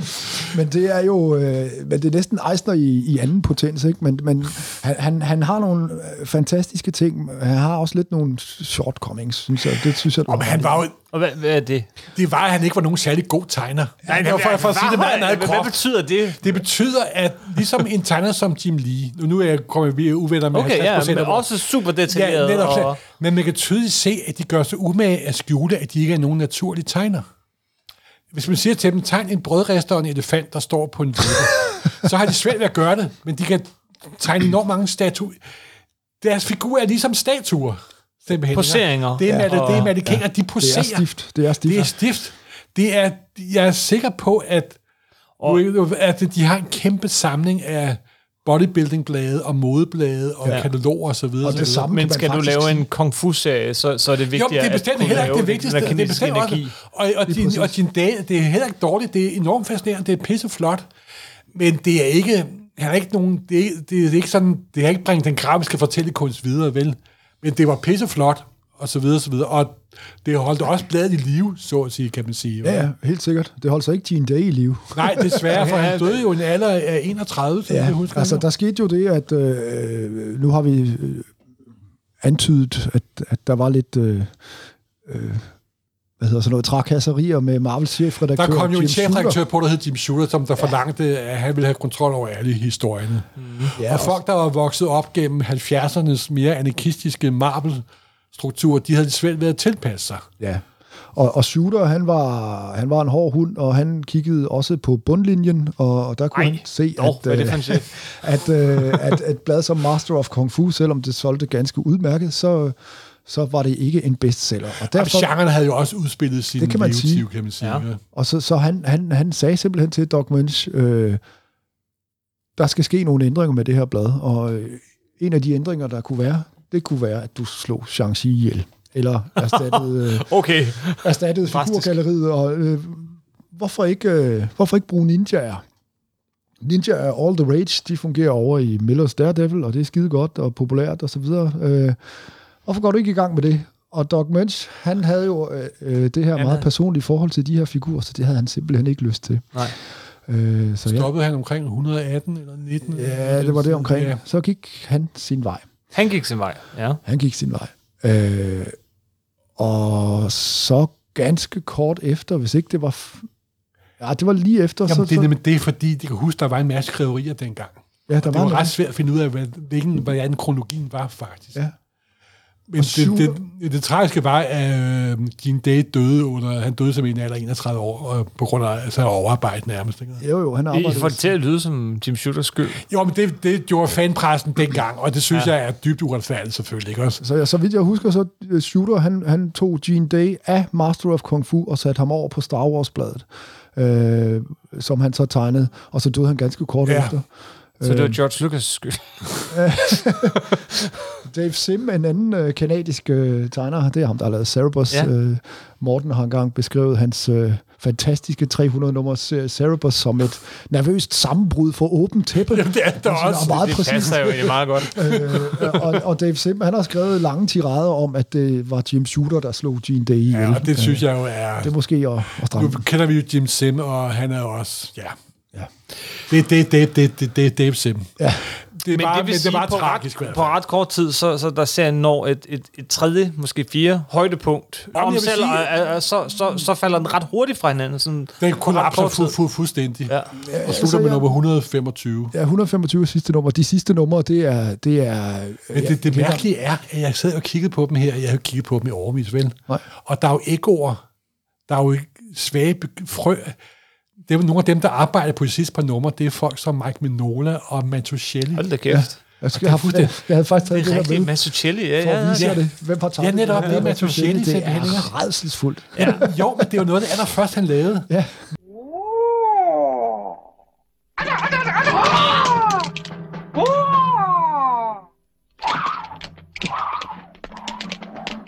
Meget, de er meget udskilte, de sidste numre, og, og, og de er selvfølgelig også påklistret, og ligesom shooter i Jo, men de får afsluttet serien. de får afsluttet, og de får egentlig, jeg synes egentlig, de får det afrundet på en... en ja, nej, det, det, det, Jo, det, er forhastet, men det, det, det Jo, bliver afrundet. Det der nummer 125, der bliver han jo... Der har han det endelige opgør med sin far, og faren viser sig at være endnu mere øh, egocentrisk og så videre, så videre. Mm. Han har lavet en Shang-Chi-klon og noget med udødelighedsserum og så videre, så videre. Ja. Men det ender med, at han til sidst forlader alle sine venner og bliver fisker. Ja, og kort forinden møder han jo sin mor, øh, opsøger ja. han jo sin mor, som, som man ser i den allerførste historie, Ja. men som man ikke har set siden. Nej. Og han har jo hele tiden festet sin lid til, at hun var det gode i ham. Øh, og, og ved den sidste konfrontation, spoiler, øh, der øh, giver hun ham en losing, fordi at hun havde store forhåbninger til, at han skulle være den nye øh, Fu Manchu, den nye verdensherre, og det er han ikke blevet. Jeg får helt lyst til at læse det. Så, så, så, så Shang- Shang-Chi, han løber øh, grædende derfra, øh, og er fuldstændig forældreløs og fuldstændig alene i verden, og, og som han siger, den eneste, jeg har at, at stå øh, over for nu og se i øjnene, det er mig selv. Og så det er der er- også et og så tema, som vi har glemt Og så bliver han fisker. Selve navnet Shang-Chi, Ja. i hvert fald i deres øh, udgave, betyder The Rising and Advancing of the Spirit. Ja. Så øh, det er jo også hele serien. Ja. Jeg vil ønske, at jeg engang kunne lave sådan en enkelt omnibus, hvor jeg redigerede den The Morton Way og pillede alt lortet fra. Ja, det skal du Og bevarede en lang strøm af de gode historier. Ja. Fordi det er nemlig et, en menneskets udvikling. Der er virkelig en story på det. Ikke? Mm-hmm. Det er der. Det starter som et totalt manipuleret, hjernevasket kampmaskine, ja. og ender med at blive et rigtigt menneske til sidst, der frasiger sig al arv og alt vold og alt og alt ondskab, simpelthen. Ikke? Ja, og han siger på et tidspunkt, øh, jeg, er ikke, jeg er ikke øh, ude på at opnå magt med, Nej. med, med mine store kræfter. Jeg er kun interesseret i at opnå fred. Simpelthen. Ikke, ikke fred i verden, men fred øh, inden i ham selv. Ikke? Mm-hmm. Og det er jo så det, han opnår til sidst. Verdensfreden starter med dig selv. Inden vi bevæger øh, os et skridt videre... Der er til- lige en anden ting fra Kung Fu-magasinet, vi helt har- glemt. Jamen, jamen, det er netop det, jeg, jeg lige så inden vi bevæger os et skridt videre og hører, hvad der siden skete med Shang-Chi, øh, så skal vi bevæge os tilbage og lige kigge på, på andre serier, der var med i Kung Fu-magasinet. Øh, men er der lige noget, nogle sidste ord at knytte på, øh, på den amerikanske serie her? Noget, du havde noteret, du gerne ville have nævnt her? Øh, ikke umiddelbart. Jeg synes, man skal... Men, men, men som Morten siger, øh, pas på med, hvad du går i gang med at læse, fordi det, det er ikke... Det er en blandet landhandel. det er en blandet ja. landhandel, men, men overordnet en, en stor og øh, formfuldendt er måske så meget sagt, men, øh, men i hvert fald... Jo, men i og med, som du var inde på, samme forfatter hele vejen igennem, ja. to, tre, fire virkelig gode tegnere. Det giver altså en helhed, det, det gør, gør det. Altså. Ja, det gør det. Men, øh, men det var ikke den eneste serie, der kørte i Kung Fu-magasinet, og man fik ravl og krat af det her, stort set i Kung Fu-magasinet, tror jeg. Øh, I de 101 numre, der kom, jeg tror ikke, der var en eneste... De eneste historie, der aldrig kom, det var Iron Fist nummer 14 og 15. Jamen, det er nemlig den anden store serie. Og det er der en forklaring på. Der var, der var en række forskellige serier i Kung Fu-magasinet, men den anden store serie, der var i Kung Fu-magasinet, det var, det var jern, Iron Fist. det var, var det jernnæven eller stålnæven? Det var jernnæven, var det ikke? Jo, det var jernnæven. Jernnævnen, jo. Jernnæven. Uh. Og den kørte jo faktisk kronologisk fra starten af. Ja. Claremont og Burns... Øh, Første det store samarbejde, ja. Det startede jo med, at det var uh, Roy Thomas og Gene Kane, der ja. lavede den der serie Iron Fist, der sådan var den hvide dreng, der havde været i Shangri-La og vendt tilbage til Vesten og havde trænet i kinesisk, øh, asiatisk kampkunst og havde sådan en hans shi, han kunne blive til en stålnæve og så videre. Ja. Og, så videre. og der hoppede Gene Kane redder af første nummer, og så blev den ret dårlig meget hurtigt. Men så dukkede der jo en forfatter op sådan lidt hen i forløbet, der hed Chris Claremont. Mm. Og han kunne jo skrive, og han var ung, og han ville øh, gøre sig indtryk. Og så gik der par numre til. Der kom der en tegner på, der hed John Byrne. Ham har vi også hørt lidt om siden. Og jeg husker så tydeligt, fordi jeg var holdt op med at købe øh, Iron Fist på det tidspunkt. Og så, så kom øh, Iron Fist nummer 4 ind i Fantask. Så sagde jeg, åh, oh, åh, oh, det er jo, det er sgu da meget godt. Og så købte jeg jo straks alle de foregående numre meget hurtigt. Ja, ja. Og så blev den bare bedre og bedre fra nummer til nummer. Jeg husker det tydeligt. Kom nummer 5, nummer 6, nummer 7. Jeg blev, det er jo godt, det er jo virkelig godt. Og så blev den også mere og mere superhelteagtigt. I nummer 12 dukkede Captain America op, ikke? Ja. Og, og så kom Sabletooth. Sabretooth. Sabretooth. For første gang. Ja. Og hvis man er meget nøjsom, så er der en scene, hvor Iron Fist går på gaden, hvor man ser en lille ej behåret kanadier gå ned i en metro. Er det rigtigt? Nå, Og det er er allerførste gang, at Burn tegner Wolverine. ja, nu er vi vist lige altid nørdet, er vi ikke? Men det er sjovt, der er jo en helt klar parallel ikke, mellem, mellem den måde, som, som, som, øh, som, øh, som, som Shang-Chi-serien kører, og så den måde, som X-Men kører med, at, at det er en anden forfatter, der laver de første f- få numre, Ja. og så kommer, kommer øh, henholdsvis øh, Doc Munch og, og Chris Claremont på, på Shang-Chi og på Ja. X-Men, og så kører den og gør det til Og deres kan eget huske- i mange, mange år. Det er, og det så er en sjov endte de sidste ja. numre af Iron Fist sluttede med nummer 15 nemlig. Mm. Der er og slås med X-Men. Og så da jeg hørte, at det team skulle overtage X-Men, John Byrne og Chris Claremont på X-Men, det bliver sgu da nok meget godt til, tænkte jeg. Og det blev det jo faktisk også. Det blev Det er okay, ja. Og det var, de, og, okay. og det var de Det to, var okay. det blev til noget, ja. Ja. Og det var så de to eneste numre af Iron Fist, eller Jernnævnen, som ikke kom på dansk. Ja, fordi nummer 14 og 15, det var rent su- superhelte, mm. simpelthen. Det var rent superhelte. Mm. Men, det, men danske læsere nåede og fik set Captain America og Sabletooth, så videre, så... Ja. Øh, er der andre serier, sådan, som optrådte i Kung Fu-magasinet, Ja, der kom også en, de- ja, der var to serier. Der var en spansk serie, der hed The Crow, som oh. der var ret underlig. Ja. En, der hed Blackjack, der vi kørte videre i seriemagasinet. Og så var der også et nummer, hvor de tog en DC-serie ind. Øh, Kung Fu Fighter. Okay. Kung Fu Fighter? Ja. Ja, jeg husker ikke rigtig noget af det. Og men- nej, og det var sådan noget, fordi der var Kung Fu, og skulle DC også have en. ikke? Så det har været lidt fyldt. Der var faktisk et helt nummer, af, så vidt jeg kunne se, hvor hele nummeret Fu-magasinet kom og fyldt med DC-serier. Der var jo også et nummer, der var, der var, der var sådan et, et Bruce Lee særnummer. Ja, simpelthen, der kom en uh, Bruce Lee's det kan jeg huske. Og det vil jeg lige... Det havde jeg faktisk det et her. lille enkelt sid- sidespring, jeg lige vil ind på. Jeg har jo ikke samme forhold til Bruce Lee, som mange af dem, der læste Kung Fu-magasinet har og fik. Mm. Fordi for mange er han jo det, det største af det største, og det er hans film og hans filosofi og hans livvirke og hans forhold til krop og kultur og alt muligt andet har haft enorm virkning på folk. Ikke? Yes. Og jeg ved, at der kom en lille dreng i min, inde i Fantask og læste alle de brugte blade nemlig. Og han blev parkeret af sin mor. Han hed David Sakuria, og han er jo en dansk øh, japaner. Ja. Han havde en dansk mor og en japansk far.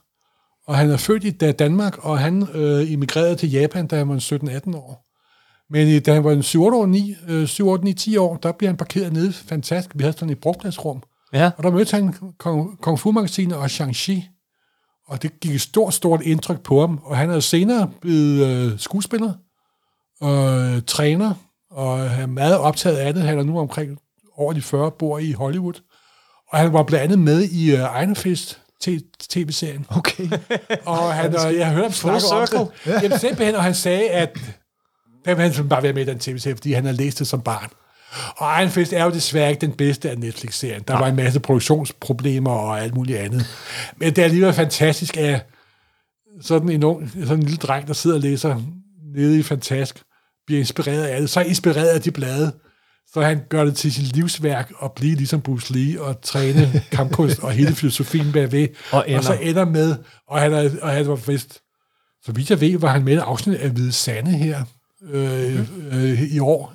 Øh, Så han øh, lever af at nære sig som skuespiller og, og sikkert også mange andre andre ting. Og han bor i New York, og han bor i, øh, bor i Los Angeles den dag i dag, så vidt jeg ved. Og er med i øh, med den tegneserie, han læste.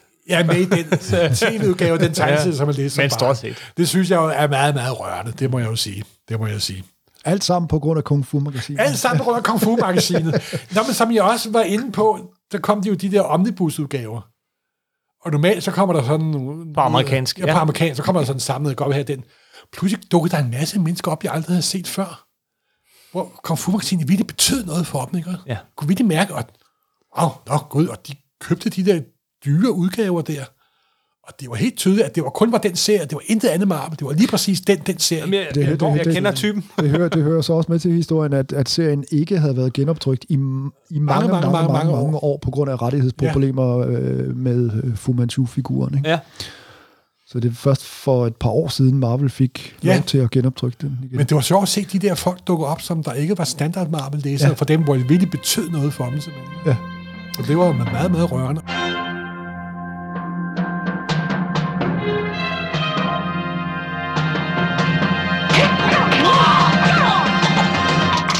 Parallelt med den her farve- farveserie kom der også en sort-hvid magasinserie, der hed Deadly Hands of Kung Fu ja, som du nævnte før, ja. som der også var... Og det, de, alle de serier kom selvfølgelig også i Kung Fu-magasinet, fordi de brugte alt simpelthen, ikke? Mm. Og de var sådan lidt mere løst. Det var, sådan, det var også nogle andre sidefigurer med Sons of the Tiger og så videre, så videre, så videre. Det foregik sådan lidt uden for kronologien. Ikke? Ja, og det var bare fyldt, og de var ikke særlig gode, mange af dem. Det var det faktisk ikke. Men de fleste af dem var skrevet af Don Munch. Hvad skete der med ham siden? Nu snakker så meget om ham. ja, det ved jeg faktisk ikke. Han gik også over og skrev noget Batman.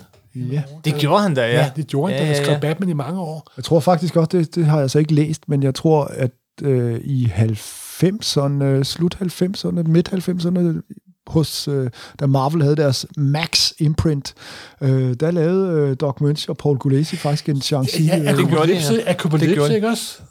Uh, Hvad er det, den hed? jeg kan ikke huske. Det kan Hvor godt være, de men- vendte, en- de vendte tilbage og lavede en enkelt lille historie, sådan for old times sake. Mm. Ja, Det er bare sjovt, at den, jeg kan slet ikke huske noget om. nej, jeg har ikke læst den. Men, Jamen, jeg har læst den en gang, og den har ikke gjort er noget indtryk på mig overhovedet. Simpelthen. Men hvad skete der med uh, Shang-Chi-figuren så? Siden øh, fra, fra, fra, fra storhedstiden her, fra det, fra det lukkede? Ja, så øh, forsvandt han jo ud af kronologien, også af Marvel, og, og med ham forsvandt Fu Manchu også jo. Mm. Så gik der mange år, og så pludselig i 90'erne, tror jeg det var, dukkede han sgu op i en X-Men-historie. Der blev farmand ikke nævnt. Det var det kong Shang-Chi. Så han havde simpelthen været væk i al den tid? han var ude og fiske jo. Han var ude at Han fiske. var jo ude at fiske, ja. Men han vendte faktisk tilbage til Marvel-universet i den her, der hed Marvel Presents, mm. hvor, de, hvor de kørte et blad med otte sider Gud, det skulle af da forskellige figurer. De første otte numre af den serie, der vendte Shang-Chi tilbage med de gamle, øh, med Smith og Blackjack og hele... Det skulle da rigtigt. Men det blev ikke, ikke rigtigt til noget. Og jeg, Det var der, hvor øh, Barry Smiths øh, Weapon X... ja, netop, ja, og ja, ja. det er jo... Wow. Og så men der kom der ikke også en graphic novel, men summa summarum er, at de brugte ham lidt sporadisk. Ja. Der var den der X-Men-historie, og så dukkede Agents of Atlas op, der var sådan var en 50'er Marvel der foregik i 50'erne, hvor, de, hvor et gule klo vendte tilbage. Ja. Simpelthen, ikke også?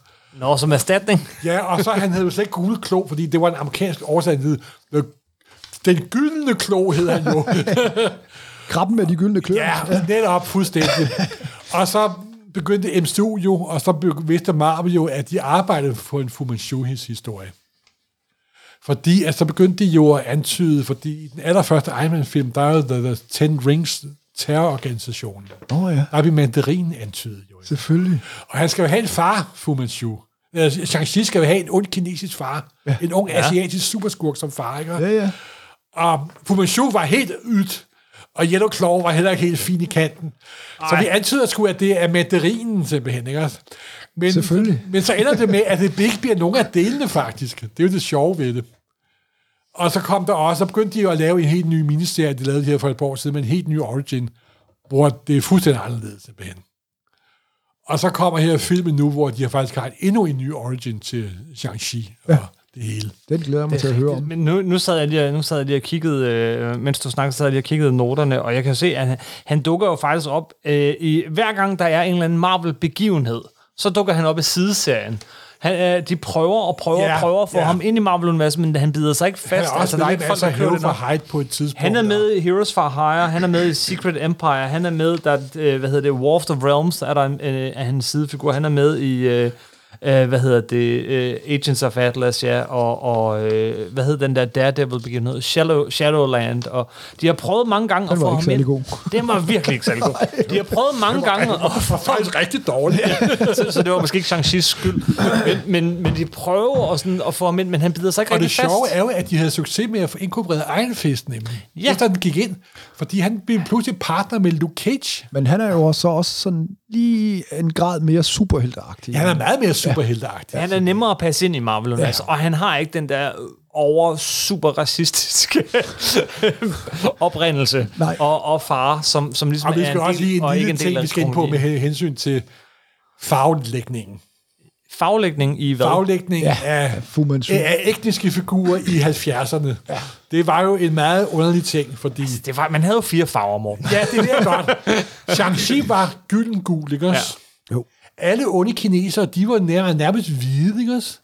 Ja, Fu Manchu, han var sådan knaldgul. øh, Ja, han var knaldgul. Ja. Og så sådan lidt underlødige skift, shiftige figurer, de var sådan lidt bleghvide, smågule. Ja. Mm-hmm. Og det var en meget underlig palet på, på, på hudfarve, det, det var det altså. Det skyldes delvis den noget primitive farvelægningsteknik på det tidspunkt. Ja. Men jeg tror også, det skyldes, at folk ikke tænkte over det dengang, simpelthen ikke også. Det sidste, jeg har læst øh, med, med, med Shang-Chi, det er en, der hedder Shang-Chi vs. The Marvel Universe, tror jeg, hvor, hvor han, han, han møder en ny øh, superhelt hver måned. Og det er den serie, der kører lige nu. Altså igen, det er jo ikke, det er jo ikke for, det er jo ikke for, han kan ikke bide sig fast. Nej, men de introducerede ham med en ny origin her for et par år siden, hvor han sådan var The Master of the Five Weapons, så vidt jeg husker, et eller andet. Og hans søster dukkede også op. Farlo Sui. Ja, og ja. det var det var da okay, men det var helt tydeligt, at de gik, de trådte vande indtil filmen dukkede op, simpelthen. Og nu er den her så. I thought I could change my name. Start a new life. Could never escape his shadow.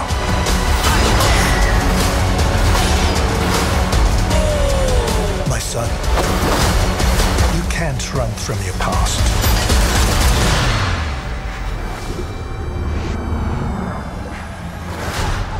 Is this what you wanted?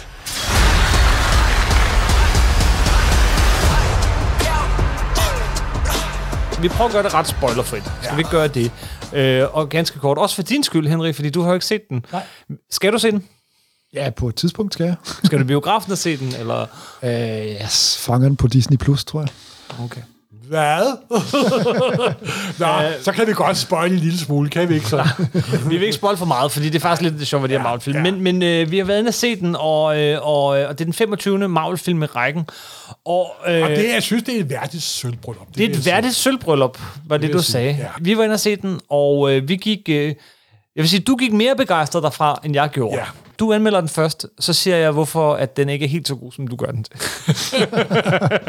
Skal vi gøre det sådan? Nej, jeg vil lige sige på forhånd, at jeg kender intet til koreansk og asiatisk film og Hongkong-film, og de utallige stjerner, der er inden for øh, japanske kampfilm og så De, videre. de er alle sammen med her, kan Ja, ja, det jeg jeg sige. godt. Alle de nuværende i hvert fald. Og jeg vidste for eksempel, at hovedrolleindehaveren, øh, ham der spiller øh, Shang-Chi's far, han er jo en gigantisk stjerne i Asien.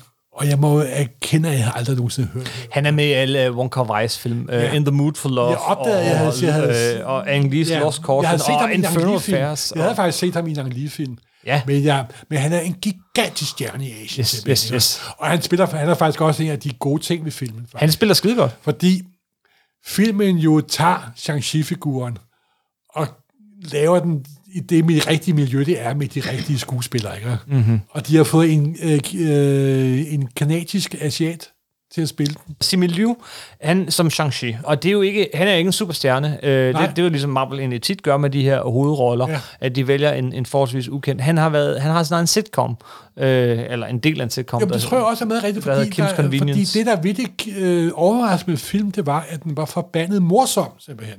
Ja. Det var, for mig var det nærmest en Jackie Chan action-komedie. Yes. Med MCU ind, ind, ind over, og det bliver jeg enormt, over, enormt positivt overrasket over.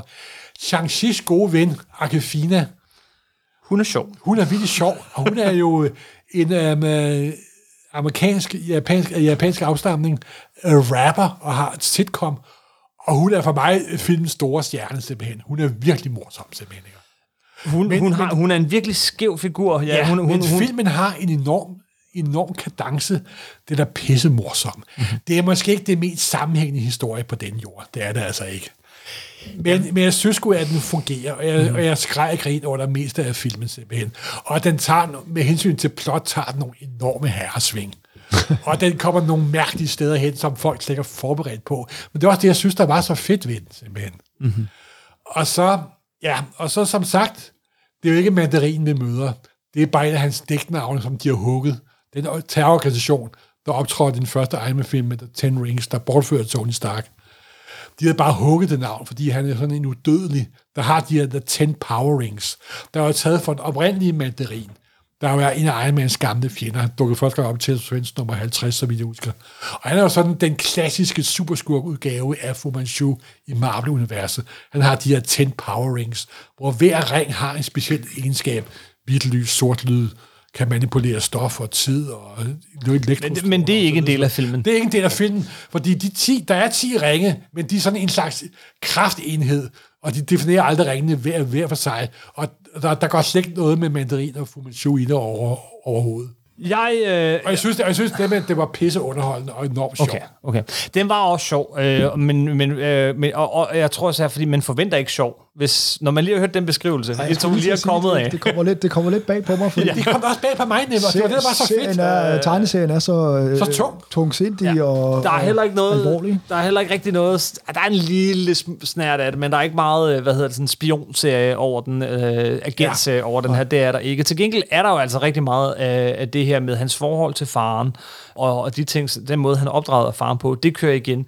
Øh, det, det er noget, de gør et stort nummer ud af den her film, er, og er hele det her øh, øh, forholdet mellem far og søn og søster mm. og mor. Men altså, de, det gør de også igen og igen, og jeg synes, det smager lidt tykt på, og sådan fjerde, femte gang, vi får det sådan udpenslet, så var jeg sådan, okay, we get it. Øh, men ja, bryd, afbryd mig gerne, Morten, her. Jo, men der er jo det, at når film kan blive meget højstemt mange Ja, steder. det gør den. Men så punkterer de det lige bagefter med en morsom bemærkning. Det der er så fedt. Men jeg, bare, jeg vil ikke give folk, med det samme, jeg, jeg vil ikke give folk det indtryk, at det er en komedie på samme måde som Thor, øh, den tredje Thor-film, eller Guardians of the Galaxy-film, fordi er det heller så ikke. hyllemorsom er den heller ikke.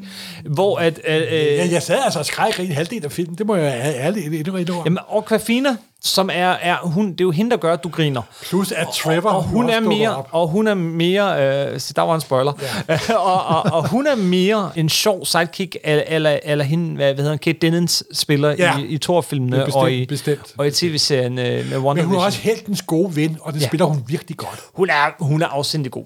Det, der var afgørende for mig, det var, at øh, de rent faktisk havde nogle fede actionscener, og at hovedpersonen øh, også kunne slås. Han var i bedre form, end jeg var. Det er jeg 100% sikker. Oh my. Det er rigtigt. Fordi det helt store problem ved, øh, ved Iron Fist, tv-serien før, for, for, var jo, at hver gang der kom en kampscene, så, så flyttede kameraet sig lige 200 meter bagud, så vi kunne erstatte skuespillere med, med en stand-in. Og det var helt utroværdigt, at han skulle være verdens bedste øh, hvad hedder det, kampsportmester. Øh, det tror man lidt mere på her nu. Han er ikke nogen Jackie Chan. Han er ikke nogen... Øh, han er Jamen, ikke der har nogen, du en øh, filmerfaring, som jeg ikke har, fordi jeg faldt for det pla- pladask, simpelthen. Jeg synes, det så enormt fedt ud. Jeg vil sige, det, det hjælper, at de har nogle computereffekter indimellem. Og der er nogle virkelig fede kampscener. Især helt i starten. Der er sådan en, en lang kampscene ombord på en, øh, en bus øh, på vej ned ad bakke i San Franciscos gader. Hold kæft, det er fedt lavet. Hvor Razorblade, en af hans skurke, dukker op. Dukker op, ja. Som er, Han har dog kun Razorblade på den ene hånd. Okay. Det er rigtigt. De er mere flinke i SAS og MCU. Ej, Jamen, det er rigtigt, og i parentes bemærket, Razor Fist er spillet af Florin... Ja, Razor Fist. Øh, øh, ja, Fl- øh, af Florin øh, Montanu, som også spillede, øh, hvad hedder han, Ivan Drago i øh, Creed 2.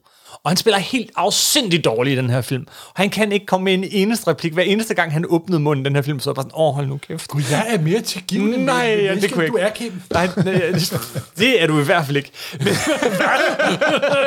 Men, men, men, men, men jeg tror, du har to indstillinger. Enten er det, er det, er det Ja, virkelig du har skidt, eller også er ret. det virkelig, ret. virkelig Jeg er verdens Øh, dårligste filmanmelder, det vil jeg lige sige og, på og, forhånd. og, og, øh, og ligesom alle Marvel-filmene, så er plottet rimelig tyndt. Jeg synes ikke, at... at, at, at, at nej, nej, nej, nej. Du, sagde selv før, at, at, at, at det tog nogle... Øh, altså, Ja, det er ikke ensbetydende med, at det er tyndt. men, men det gør ikke noget, når bare det går så hurtigt, så man ikke lægger mærke til det. Øh, og det synes jeg ikke helt, det gjorde hele tiden. Jeg synes, den har en død periode omkring midten.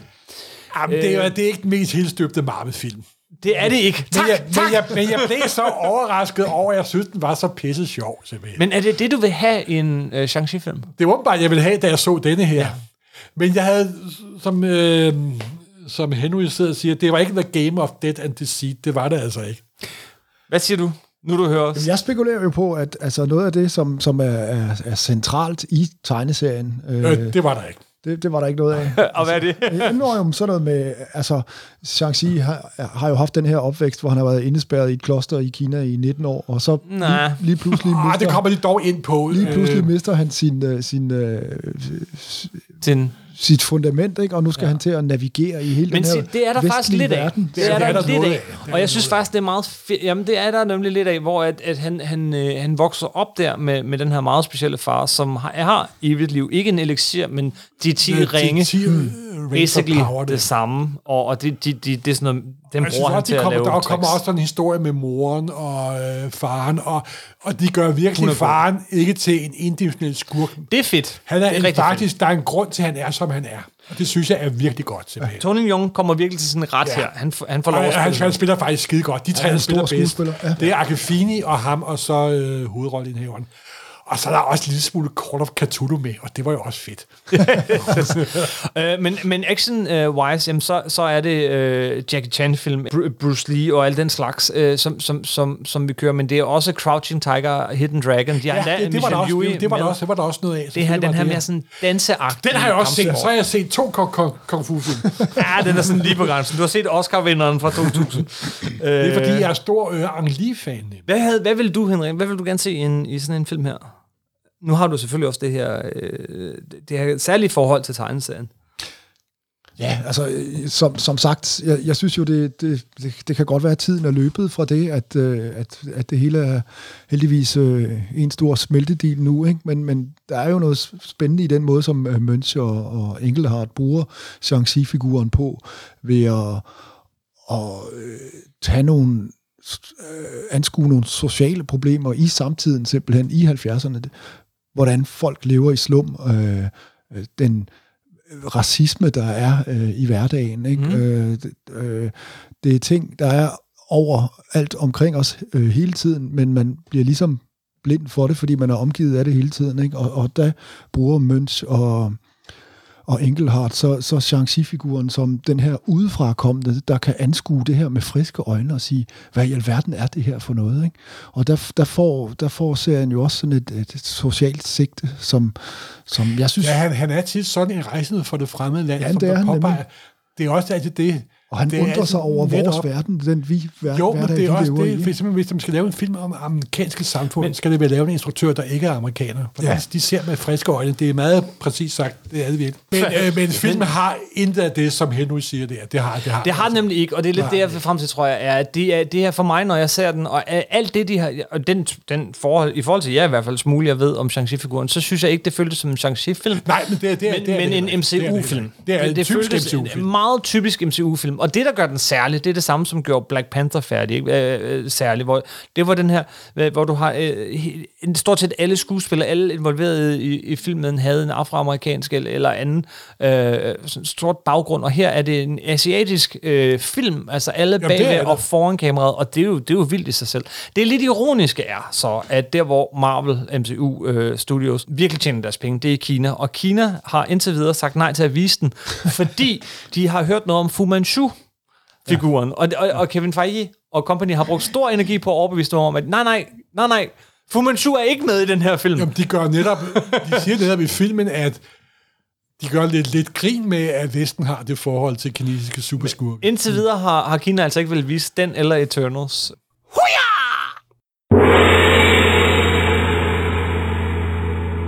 Er der med at tilføje her til sidst? Hvis nu jeg skal gå ud og, og læse to historier, øh, hvad, hvad er det så for to historier fra, fra det her run, jeg skal hive fat i? Det er det første nummer, det er derfor, jeg siger to, to historier. Det kunne jeg forstå på dig, Henrik. Ja, jeg synes, Ja, øh, det, det er et meget specielt nummer. Det oprindelseshistorien er rigtig fed, og så som, øh, som Morten også var inde på, nummer 46 til 50. Så den, den sidste den store sidste Golashi-historie. Golashi-historie. Øh, det, så er man godt kørende.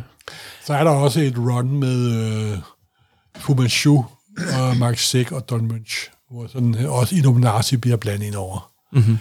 det er godt nok 30 år siden, jeg har læst det, så det kan være, at det ikke holder. Men altså, når du begynder at læse det, hvis du simpelthen har øh, Marvel-appen, øh, Marvel Unlimited, så hvis, vil være, du kan sagtens springe nummer over, for der er masser af fyld, men perlerne er der stadigvæk. Men, og man opdager med det samme, når man har en af de der ja. efter. Der, der, Når det er Kit Pollack, så springer springer du bare over. Yes, yes, yes. Alright. Vi har snakket længe, og jeg synes, vi skal til at runde af, men det har været virkelig fedt at have dig med, og, og, og fortælle om ja, din begejstring og din viden om, om, om det her emne. Uh, måske du kommer med en, en anden gang, og ellers så Det kan skal man jo... være meget en ære. Det, Så kan man jo støde på dig en gang imellem i, uh, i Radio Rackham. Ja, Vi vil meget gerne høre, hvad, hvad I, der sidder og lytter med her, synes, ja, dels som Kung Fu-magasinet, del jeres minder, det ved jeg, at mange af jer allerede har gjort, men også øh, om filmen, når jeg har set den. Og selvom jeg måske lød lidt negativ, men næsten for negativ, så vil jeg også sige, at den er underholdende, og der er nogle overraskelser undervejs, især øh, en, Jeg vil bare som, sige to ting. Ja. Den omtaler Hotel California og Planet of the Apes på en meget sjov måde. Og så refererer den jo et, øh, den, den, den næst, mors, næst mest morsomme øh, kung fu-film nogensinde, nemlig Kung Fu Hustle. Øh, ah. Stephen Chow, som har lavet den bedste, morsomste, superhelte, skråstreg, øh, fodbold, skråstreg, kung fu-film nogensinde, nemlig Shaolin Soccer. Den kan jeg anbefale. Okay! og, og således, så vil jeg sige tusind tak for den gang. Tak for, at du gad være med. Tak for den gang, Morten. Hej. hej, hej.